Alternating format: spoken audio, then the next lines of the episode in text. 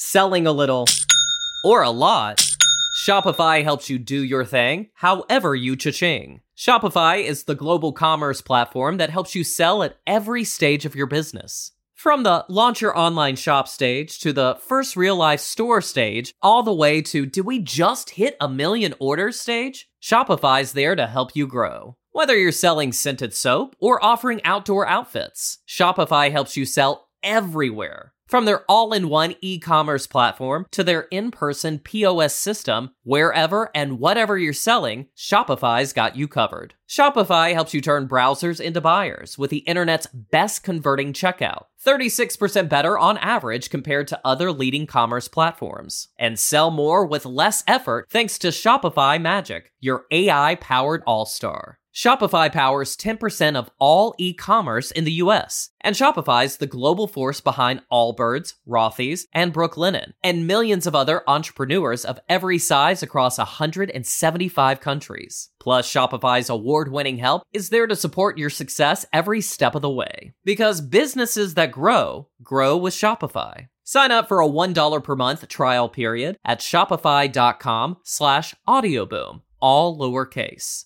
Go to shopify.com slash audioboom now to grow your business no matter what stage you're in. Shopify.com slash audioboom. Hi, it's Tom here. Before we get into this week's podcast, I just want to say a huge thank you to everyone who has supported our show by listening, by subscribing, by sharing, and most importantly, by donating. Spiked's content is free and it always will be. It's thanks to your donations and regular donations in particular that we've been able to keep going and growing. The Spiked podcast has now grown to a point where we're able to get sponsorship. What that means for you is that there's another way that you can support us by checking out some of the deals that we're able to pass your way, but donations are still by far the best and most direct way to support us. So if you think that we're doing something right, saying what needs to be said, challenging what needs to be challenged, then please do consider starting a regular donation if you haven't already.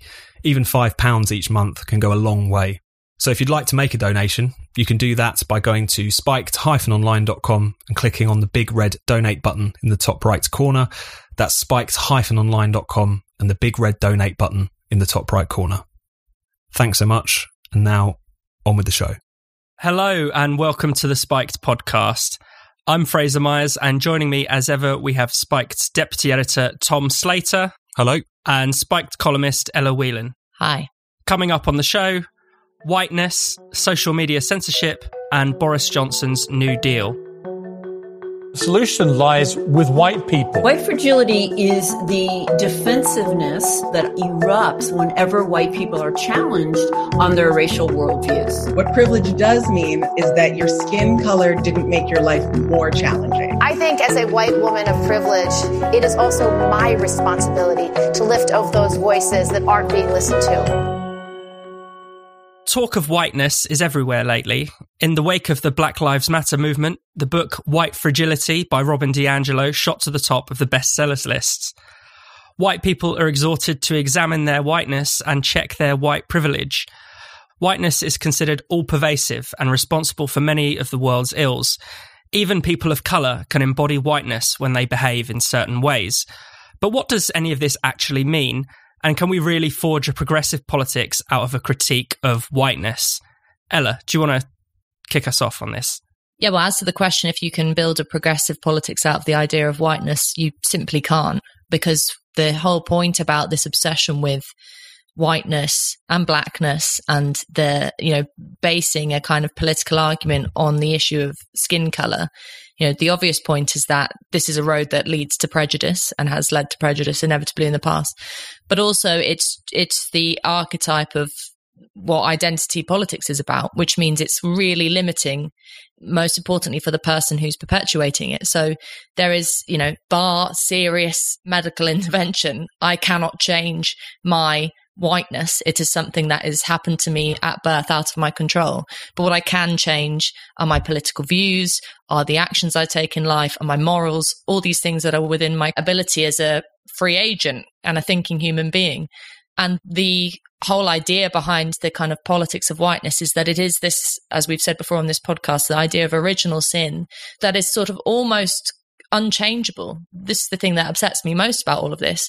It's a, it's this idea, it's this thing that we have to just manage, this kind of elephant in the room that people sort of have to skirt around rather than talking about racism as something that's an ill in society that can be overcome through genuine progressive politics.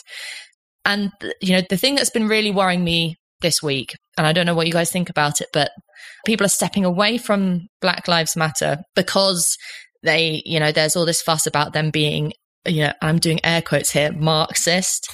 There's a big fuss about them having stuff about the patriarchy and anti-capitalism and all the defund the police and, you know, these kind of buzzwords that they've thrown into their sort of makeshift manifestos and, and everyone's saying, oh, they're these awful kind of left wing people. And it's a bit like when right wing people get obsessed about cultural Marxism. And it's all of that. And so people are backing away.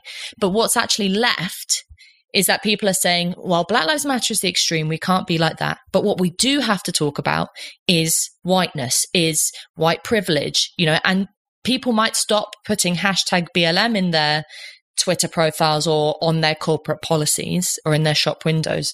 But the thing that is lasting is this sort of very insidious idea and wrongful belief that whiteness is something we have to tackle in society. It's almost like that's the people see it as that's the intellectual thing that should be given weight, when actually it's completely the other way around.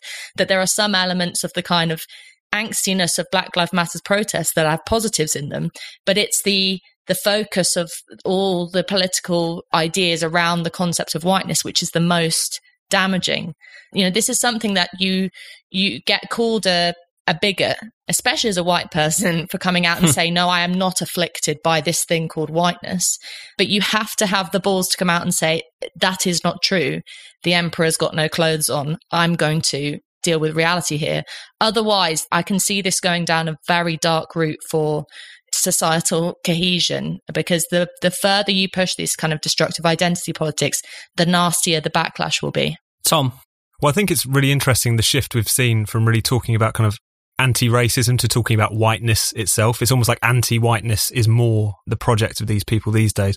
By which I don't mean kind of anti-white racism or anything like that. But this uh, this concept, this very nebulous, very incoherent idea that while society has moved on in certain ways, that it's only because the racism is more hidden. You know, you can't really mm. see it. It's a kind of weird, like intellectual conspiracy theory. It's like the the absence of obvious expressions of it is almost proof that it's there. It's this very strange kind of set of ideas enunciated by DiAngelo and others. And the thing I think is significant about that is it really gets to grips with how degraded an anti-racist project, if we even want to call it that, this stuff is. I think first of all because it centers white people at the center of absolutely everything. It treats the project of trying to create a more equal society as one of trying to create this almost religious awakening amongst the white population so that they recognize that they benefit from their whiteness. They recognize that even if they don't think they're prejudiced, they are in so many kind of subliminal ways. And one aspect to that, which I think is so deadening, is that basically it's a kind of racial paternalism, whether mm. they realize it or not. It's basically saying that it's the job of white people to get their own house in order so that everyone else can enjoy a better quality of life and completely removes any agency from the communities they claim to be wanting to lift up.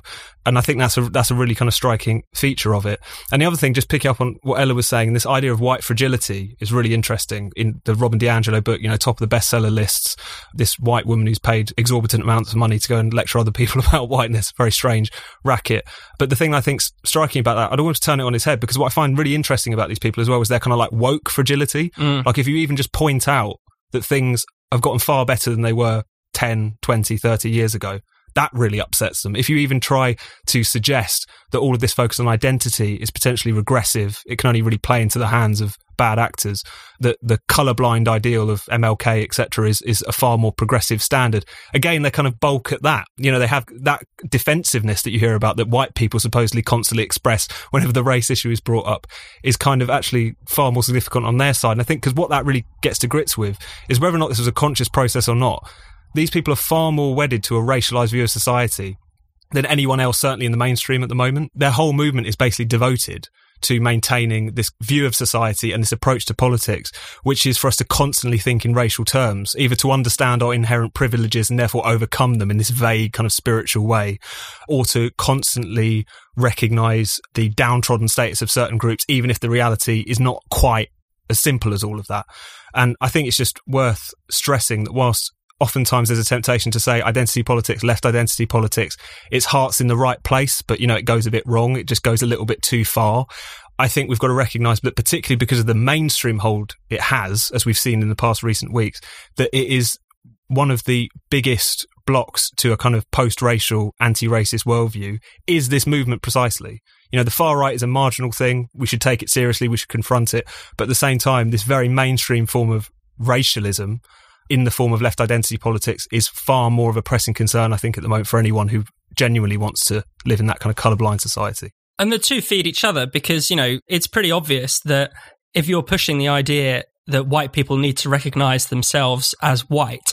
It's not necessarily a great intellectual leap to go from that to suddenly being proud of your white identity. I mean, what's what's kind of strange about the Robin DiAngelos of this world is that they want people to cultivate a white identity, but they want it to be based entirely on feeling ashamed, checking your privilege, recognizing that you don't deserve any of your achievements or anything like that. Which you know that might have an appeal to self-hating liberals, to people who actually have pretty decent lives, but it's probably not going to appeal to people who, you know, don't feel very privileged and are a bit perplexed by this whole movement.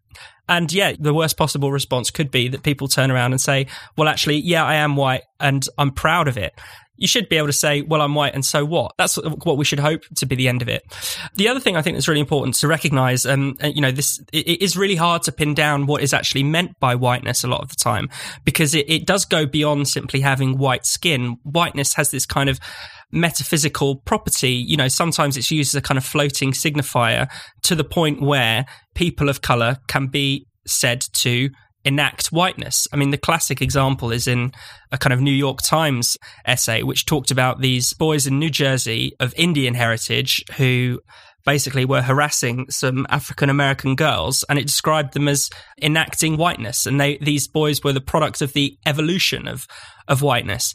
I mean, now to some extent, you know, it's true. Obviously, whiteness is a social construct, and like all race, is completely a fabricated thing. It has no tangible meaning. And that means that whiteness can expand to encompass new groups of white people in ways that it didn't in the past, and it might exclude others at different times.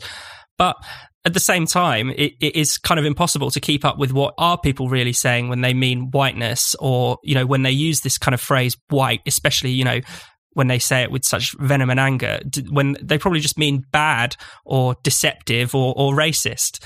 So it's quite hard to get your head around it.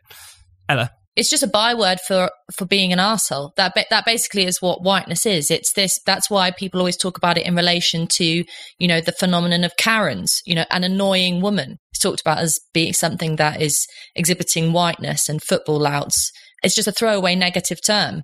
But there's one thing that's when you talk about the fact that this is whiteness and white privilege is seen as something that you are sort of inherently born with as a white person and that you have to through this process of listening to you know the robin diangelos of the world you're going to try and suppress this in favor of listening to your black friends.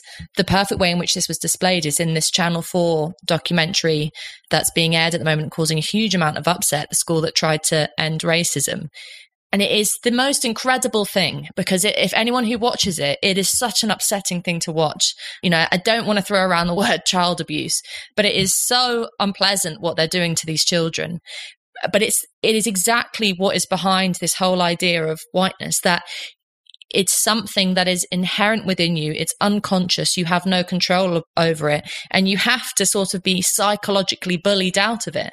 And in this show, it's a kind of social experiment putting white kids in one place and black kids in another place and treating them differently. And essentially, basically, it's perpetuating this idea that it doesn't matter what these white kids do, they are wrong and evil. It's impossible for them to be good. And they have to be taught that they are inherently bad and that if they ever have a chance of being good, they've got to just kowtow to this whole idea of them basically having the, the original sin of racism inside of them. And within that, it re- it's such a great thing to watch because it reveals all the problems of the current discussion about anti racism. There is no space for forgiveness. There is no space for having a discussion. There is no space for the benefit of the doubt, even with children. Even with children. So, you know, what I hope is that the crazier that this gets, and I really think that the school that wants to end racism, the Channel 4 program, is mental. It's just bizarre. That the crazier this gets, the more ordinary people who aren't necessarily tuned into the kind of more peculiar aspects of identity politics start to realize that this is a real problem and we have to start pushing back against it. I think the other thing I'd chuck in is just the kind of class component of the anti-whiteness um, rhetoric, and this yeah. is something which I think is really, really clear.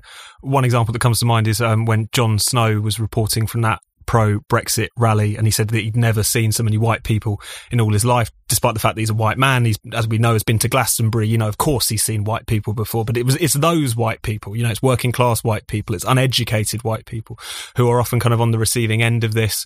You also saw it with that little stunt in Bristol, where after the statue of Edward Colston was pulled down, someone put up this other kind of statue nearby it, which was basically just like a fat white working class bloke in a string vest on his phone with something that said England for the English or something like this and you just really see how this kind of politics that's kind of who they have in mind and i think the thing that's worth pointing out in relation to that is that racialist politics has always been mobilized to try and divide up the working class to set it against each other because the masses are more dangerous when they're united etc and whether or not they realize it or not this woke politics and these woke people are creating precisely the same effect. They're trying to suggest to people of similar economic interests that their interests are actually entirely different, if not actually, you know, agitating against one another on the basis of race and they're creating so much unnecessary division um, on the basis of all of this mad rhetoric. And you know, coming back to that point about their kind of woke fragility, if you even though these people claim to be interested in left wing politics, Marxist politics, even potentially in the case of some of these Black Lives Matter people, if you even raise the issue of class these days, they treat that as a racist dog whistle. Like they mm. think you're purely talking about the white working class, even though no one ever brings race into it when we're talking about that kind of thing. And I think it just really demonstrates that at, at the moment, again, this form of politics it's having that really ugly divisive effect that the old racialism has. And I think we really need to, to get to grips with that if we're going to get over it and actually get back to a form of politics which isn't just obsessed with all of us wallowing in either our privilege or victimhood, but actually fighting to make society a better place. I think getting rid of this woke bollocks is the prerequisite of all that at this point. Right. Before we move on, I just want to tell you a bit about Stitch Fix. Stitch Fix is an online personal styling service for men and women an expert stylist picks clothes just for you based on your taste, size, and price preferences and sends them straight to your door. It's perfect if you want to discover something new or have someone do the hard work of shopping for you. So, how does it work? It's easy and fun. You fill out a style profile about your clothing preferences, including how much you like to pay. Then it's over to your stylist, who'll hand select and send you five items of clothing and accessories in your preferred fit and style. You try them on at home and decide which to buy. Then simply pay for what you keep and send back the rest with free returns. There is a charge of just £10 for your stylist's time, which is redeemable against anything you decide to keep. I know a lot of us have not exactly been making an effort to look our best while we've been working from home, but the pubs do open this weekend, so maybe now's the time to get back to thinking about dressing well again. Stitch Fix is a fun way to treat yourself and to get to know your style. You might discover something you love that you might never have picked for yourself.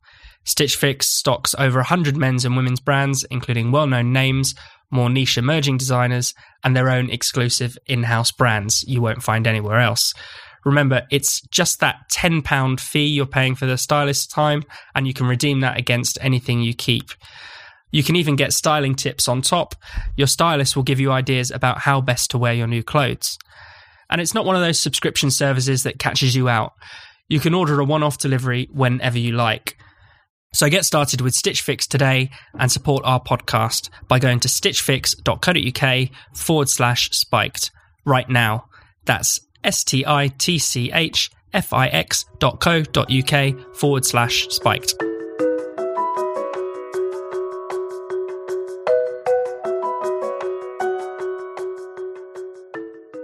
More than 300 major advertisers have staged a boycott of Facebook. Corporate giants like Unilever, Coca Cola, and Pfizer have paused their advertising spending on Facebook until the platform does more to moderate the content it hosts, particularly hate speech. In other words, one group of billionaires have called on another billionaire to introduce further controls on what ordinary people can and can't say on the internet. Recently, Twitter has permanently suspended racist motormouth Katie Hopkins and Father Ted creator Graham Linehan. Reddit has banned a number of subreddits, including one called The Donalds, one devoted to the left wing podcast Chapo Trap House, and one called Gender Critical, a feminist community which criticizes modern gender politics. So, Tom, um, tell us a bit more about the Facebook boycott, first of all. Well, I think it's really interesting because, as you say, it is basically a group of multi billion dollar companies demanding that another multi billion dollar company censor speech for the rest of us to actually control what it is that we're allowed to read and to hear on Facebook in particular the fact that it's being applauded by liberals and the left and egged on by them, I think is pretty staggering. There was even an article in Axios last week which talked about it as a bottom up revolution, which is quite a strange way to look at it. And even that article noted that Harry and Meghan were involved behind the scenes. So, yeah, a sort of revolution launched by huge corporates and um, literal monarchs, which is quite interesting. But what's quite striking about this is that actually it all came off the back of two Trump tweets. So, he, at the end of May, he famously tweeted basically kind of sowing some nonsense about the idea that mail out votes in California California was somehow going to lead to voter fraud. Um, Twitter famously fact checked him.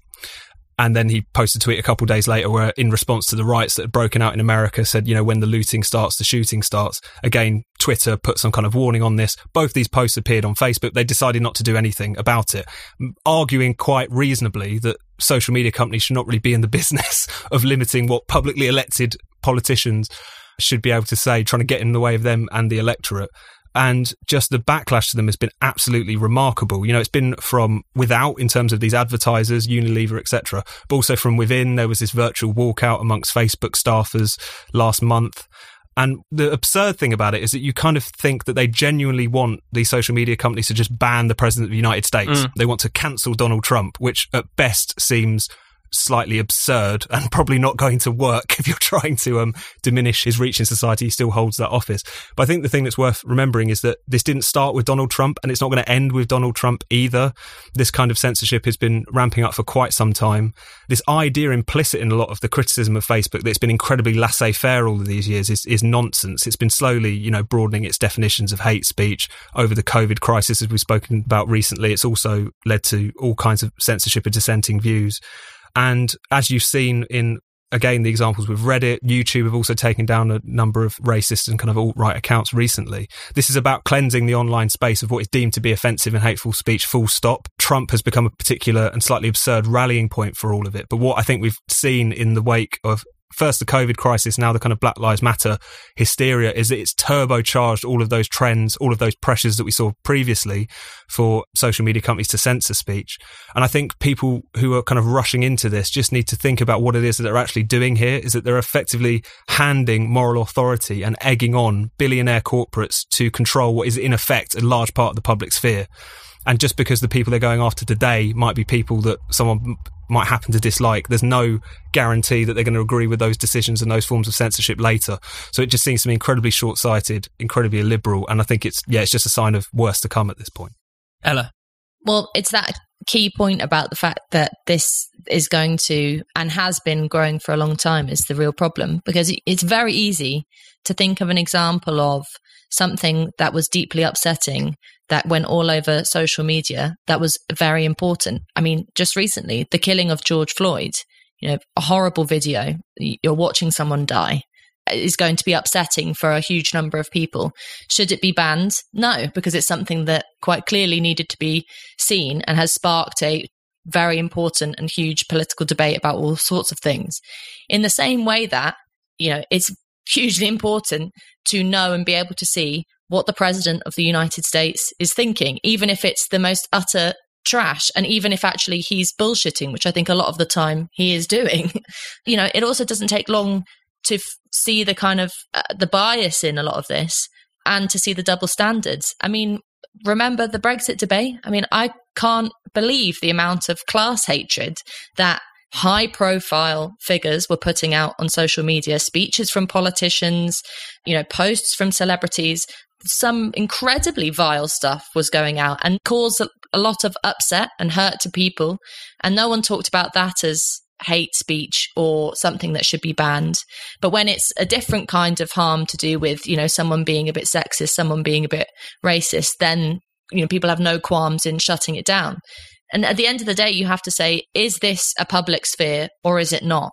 And most people, I think, now have come to the conclusion that platforms like Facebook and Twitter and yes, Reddit and these other sort of, from my point of view, slightly weirder arenas are, especially during lockdown, are taking the place of the public sphere. It's where people have conversations. And the interesting thing about Facebook, which people like Jamie Bartlett and authors like that have uh, who've looked into the sort of the data behind these platforms have shown is that Twitter is a very certain section of society. You know, journalists and commentators like us, and you know, lots of I mean, more middle class sort of liberal audience. And Facebook tends to be, especially in America, people from a more recognizable working class background. So the idea that you want to ban things off of it, or even more insultingly, that companies are, you know, saying we won't advertise on there because what all of you lot are just engaged in a horrible hate speech rather than actually what most people do, which is post pictures of their dogs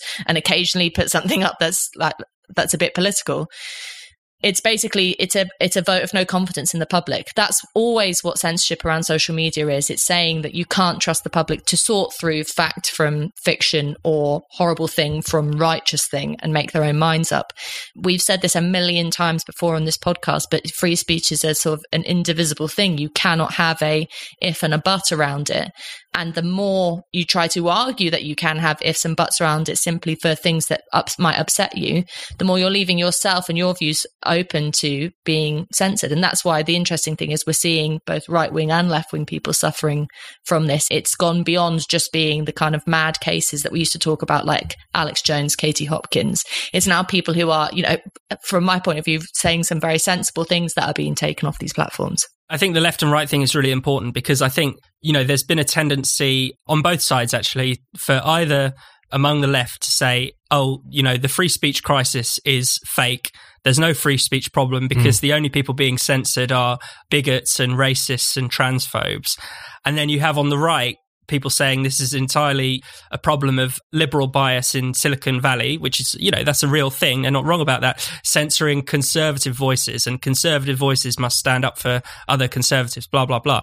But, you know, as uh, the Reddit story shows, you're talking about basically not just a subreddit called the Donald, which is obviously a place for Trump fans to coalesce, but also Chapo Trap House, which is, you know, famous left wing podcast, which associated with Bernie Sanders. They're very foul mouthed and rude and all that stuff, which is kind of why people like it and why it's why it's funny. There's also a podcast called Cum Town, which is very similar kind of crowd. What kind of people might call the the dirtbag left, or I coined the phrase the anti woke left sometime last year to describe this grouping of people. But again, you know, they're left wing, but they're they're piss takey or gender critical. They're you know they're feminists, but they're worried about transgender issues, as many feminists are. What's interesting about the trans debate and lots of people getting banned is that it's drawing in quite a lot of people who are totally centrist liberals on kind of all other issues, but kind of disagree on this one. So now we cannot be in denial about the fact that censorship could come for anyone and it is coming from all sides and from anyone who basically deviates slightly from the pretty narrow orthodoxy. Tom just on that point, because I think the left are going to get a rude awakening on this faster than they think, potentially. Because the one thing you've got to remember about um, Silicon Valley is obviously there is a group think amongst these people you know, that's pretty obvious. But at the same time, their fundamental interest is in continuing to be able to make money and to hopefully stave off any kind of regulation. You know, that's mm. one thing that is really alarming them. Facebook in particular have gone on this huge charm offensive in relation to the American right in recent years, you know, trying to demonstrate that they're not censoring conservatives as um, conservatives like to think that they are. And so what you're basically going to invite is levels of kind of tit for tat censorship. You know, even if it's purely for a kind of PR basis, you could easily see a situation where they're moved to take down this right wing provocateur. So they pull mm. down this left wing provocateur. Because at the end of the day, whilst they might have certain biases, certain views, they're also going to be fundamentally interested in trying to point to some kind of vestige of balance that they have, you know. So it's, I think that's one thing which um, people have really got to keep in mind. And I think the other thing that's worth just saying again is that we've just got to stop treating free speech as if it's just a question of shutting up particular individuals who you may or may not find reprehensible. The whole point about free speech, whether it's in the literal public square or the online public square, is it's about the right of all of us, not just to say what we want to say, but also to listen, to decide for ourselves. And when you get into a situation where there are people who are getting very close to censoring not only just some random nutcase, but actually the, the president of the United States because they consider his message too toxic to you know fall on the ears of the of the users on their platform, you can tell we're getting into a pretty bad space in relation to that. the last thing on this is can we just reflect on how utterly mad it is that Coca Cola and corporate giants are getting to pose as moral agents in this debate? If Coca Cola is taking the lead in, you know, deciding what is the moral stance on what speech you can allow on social media, we are in deep trouble. Have you always been in love with French culture or Spanish or Italian culture, but you know, you never have the time to attend language courses or the effort that you think it's going to take to learn a new language? I've been testing out my beginner's Spanish with the Babbel iPhone app in case I ever get to have a holiday this summer, and it's been really fun. Babbel has a clear and simple interface guiding you through your learning journey in a funny and smooth way. It's designed to quickly get you speaking your new language within weeks using daily 10 to 15 minute lessons. Babbel teaches real-life conversations. You learn through interactive dialogues. Speech recognition technology helps you improve your pronunciation and accent as well. The lessons are lovingly created by over 100 language experts, that's real people, and not by a translation machine. With Babbel, you can choose from 14 different languages, including Spanish, French, Italian, and German. The teaching method has been proven to be effective across multiple studies. Babbel is available as an app or online, and your progress can be synced across all devices. Right now, Babbel is offering listeners to the Spiked podcast 6 months for free with a purchase of a 6th month subscription with the promo code SPIKED. So, go to babbel.co.uk forward slash play and use the promo code SPIKED on your 6 month subscription. That's B A B B E L dot co dot uk slash play, and the promo code is spiked. Now, back to the Spiked podcast.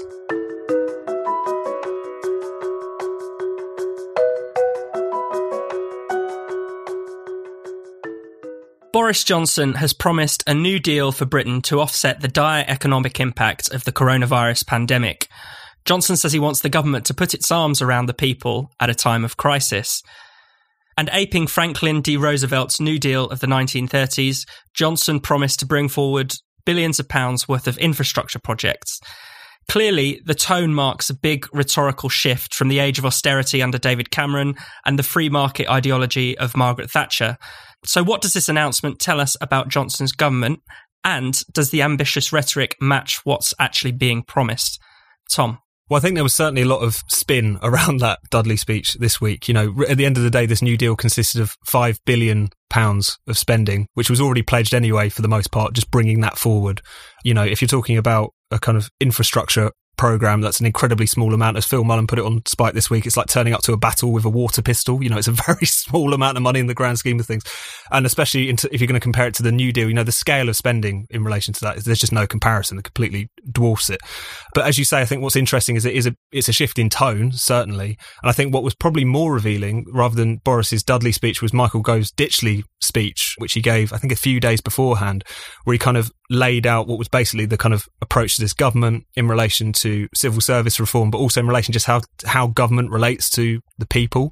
There was a lot of stress put in that speech on the kind of sense in which as many people have talked about for a long time, the, the kind of both physical and kind of psychic distance between rulers and ruled, the fact that you had so many people who felt that they'd lost out from globalization, who weren't recognized, the fact that you had, in the form of all of these different populist revolts and Brexit, a means through which ordinary people kind of reasserted themselves and that politics needed to reattune to that.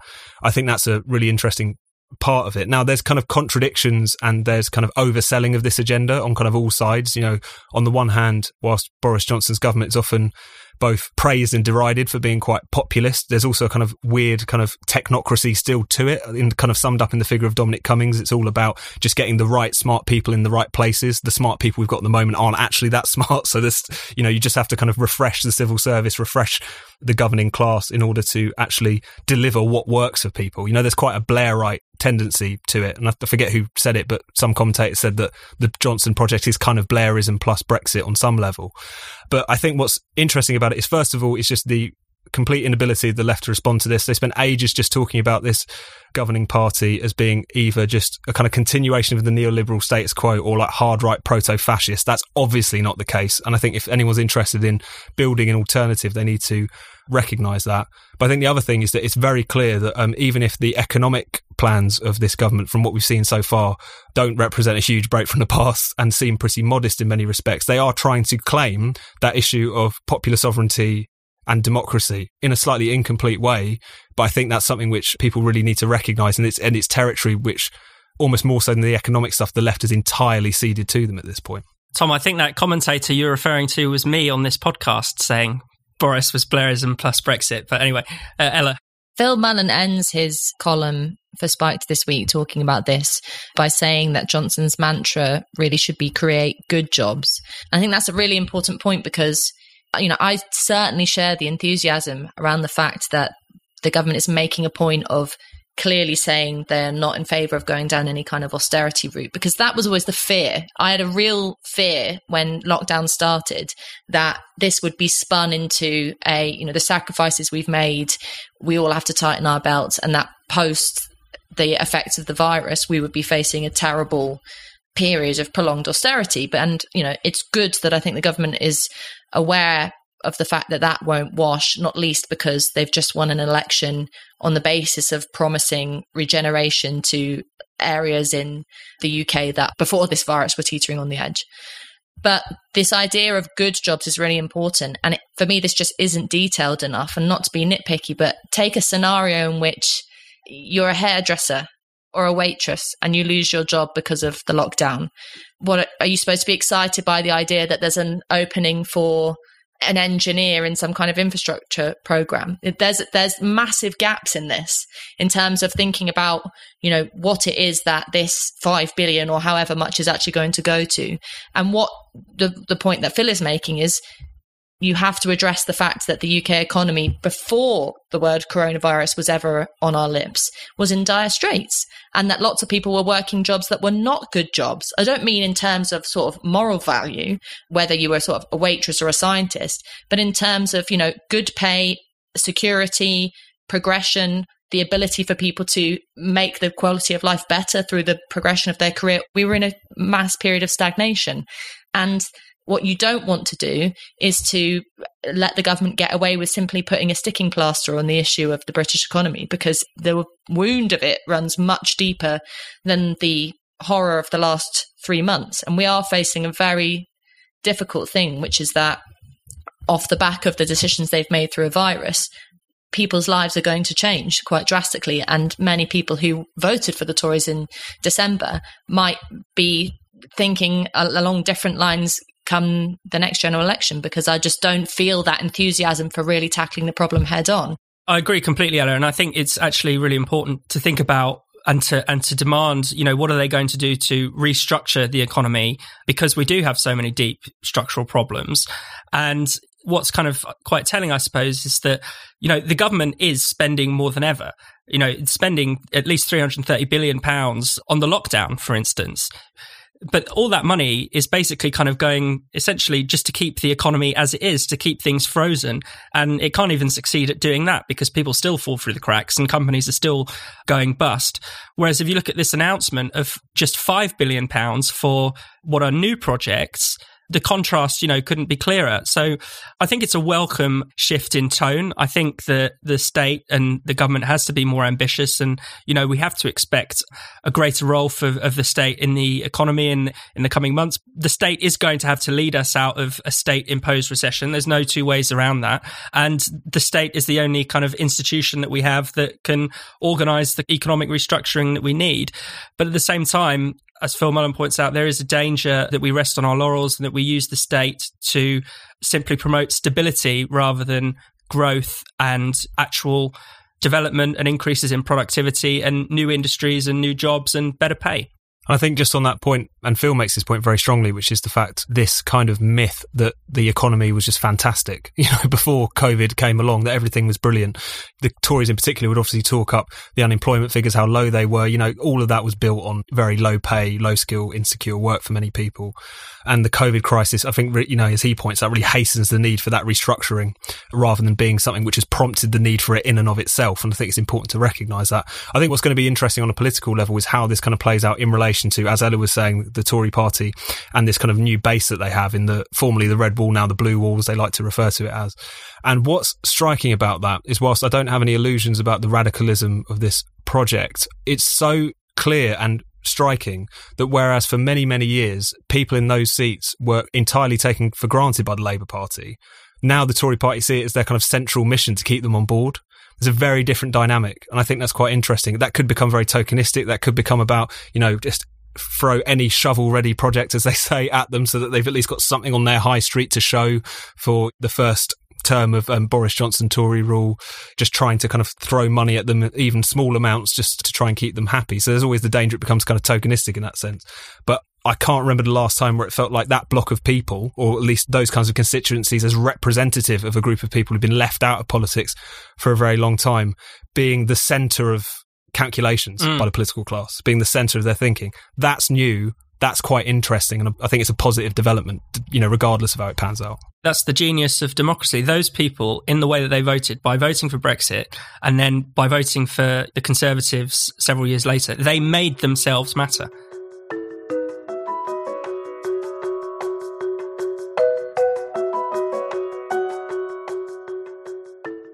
You've been listening to the Spiked podcast. For more Spiked content, don't forget to keep visiting us at spiked-online.com, where you can also make a donation or treat yourself to something from our shop. Selling a little or a lot, Shopify helps you do your thing, however you cha-ching. Shopify is the global commerce platform that helps you sell at every stage of your business. From the launch your online shop stage to the first real life store stage, all the way to did we just hit a million orders stage? Shopify's there to help you grow. Whether you're selling scented soap or offering outdoor outfits, Shopify helps you sell everywhere. From their all in one e commerce platform to their in person POS system, wherever and whatever you're selling, Shopify's got you covered. Shopify helps you turn browsers into buyers with the internet's best converting checkout, 36% better on average compared to other leading commerce platforms. And sell more with less effort thanks to Shopify Magic, your AI powered all star. Shopify powers 10% of all e-commerce in the US, and Shopify's the global force behind Allbirds, Rothy's, and Brooklinen, and millions of other entrepreneurs of every size across 175 countries. Plus, Shopify's award-winning help is there to support your success every step of the way. Because businesses that grow, grow with Shopify. Sign up for a $1 per month trial period at shopify.com slash audioboom, all lowercase. Go to shopify.com slash audioboom now to grow your business no matter what stage you're in. Shopify.com slash audioboom. Amplify your career through training and development solutions specifically designed for federal government professionals. From courses to help you attain or retain certification, to individualized coaching services, to programs that hone your leadership skills and business acumen, Management Concepts optimizes your professional development. Online, in person, individually, or groups, it's training that's measurably better. Learn more at managementconcepts.com. That's managementconcepts.com. Amplify your career through training and development solutions specifically designed for federal government professionals. From courses to help you attain or retain certification, to individualized coaching services, to programs that hone your leadership skills and business acumen, Management Concepts optimizes your professional development. Online, in person, individually, or groups, it's training that's measurably better. Learn more at managementconcepts.com.